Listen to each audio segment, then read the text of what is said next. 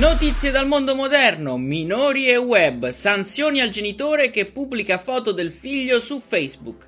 Mamme di tutto il mondo, state attente! Nell'epoca dei social network l'eccesso di coinvolgimento e di attenzioni verso la propria prole non è più una cosa tanto gradita o così influente. Soprattutto se è il vostro pargolo a non volerne sapere.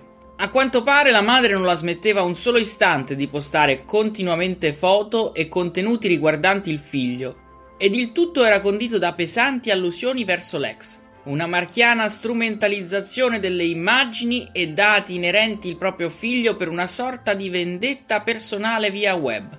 Dal momento che la cosa non accennava a smettere, il sedicenne ha deciso di denunciare la madre per violazione della privacy e il giudice ovviamente gli ha dato ragione decidendo per un eventuale risarcimento di 10.000 euro per il ragazzo in caso di recidiva e naturalmente l'obbligo per la donna di cancellare i post incriminati dal web. Questa ordinanza del Tribunale di Roma del 2017 diventerà una pietra miliare nell'ambito della legislazione per ciò che riguarda il rapporto tra proprietà intellettuale, minori, dati personali e web nonché un monito a tutti coloro i quali pensano di poter utilizzare le immagini di minori per i propri fini.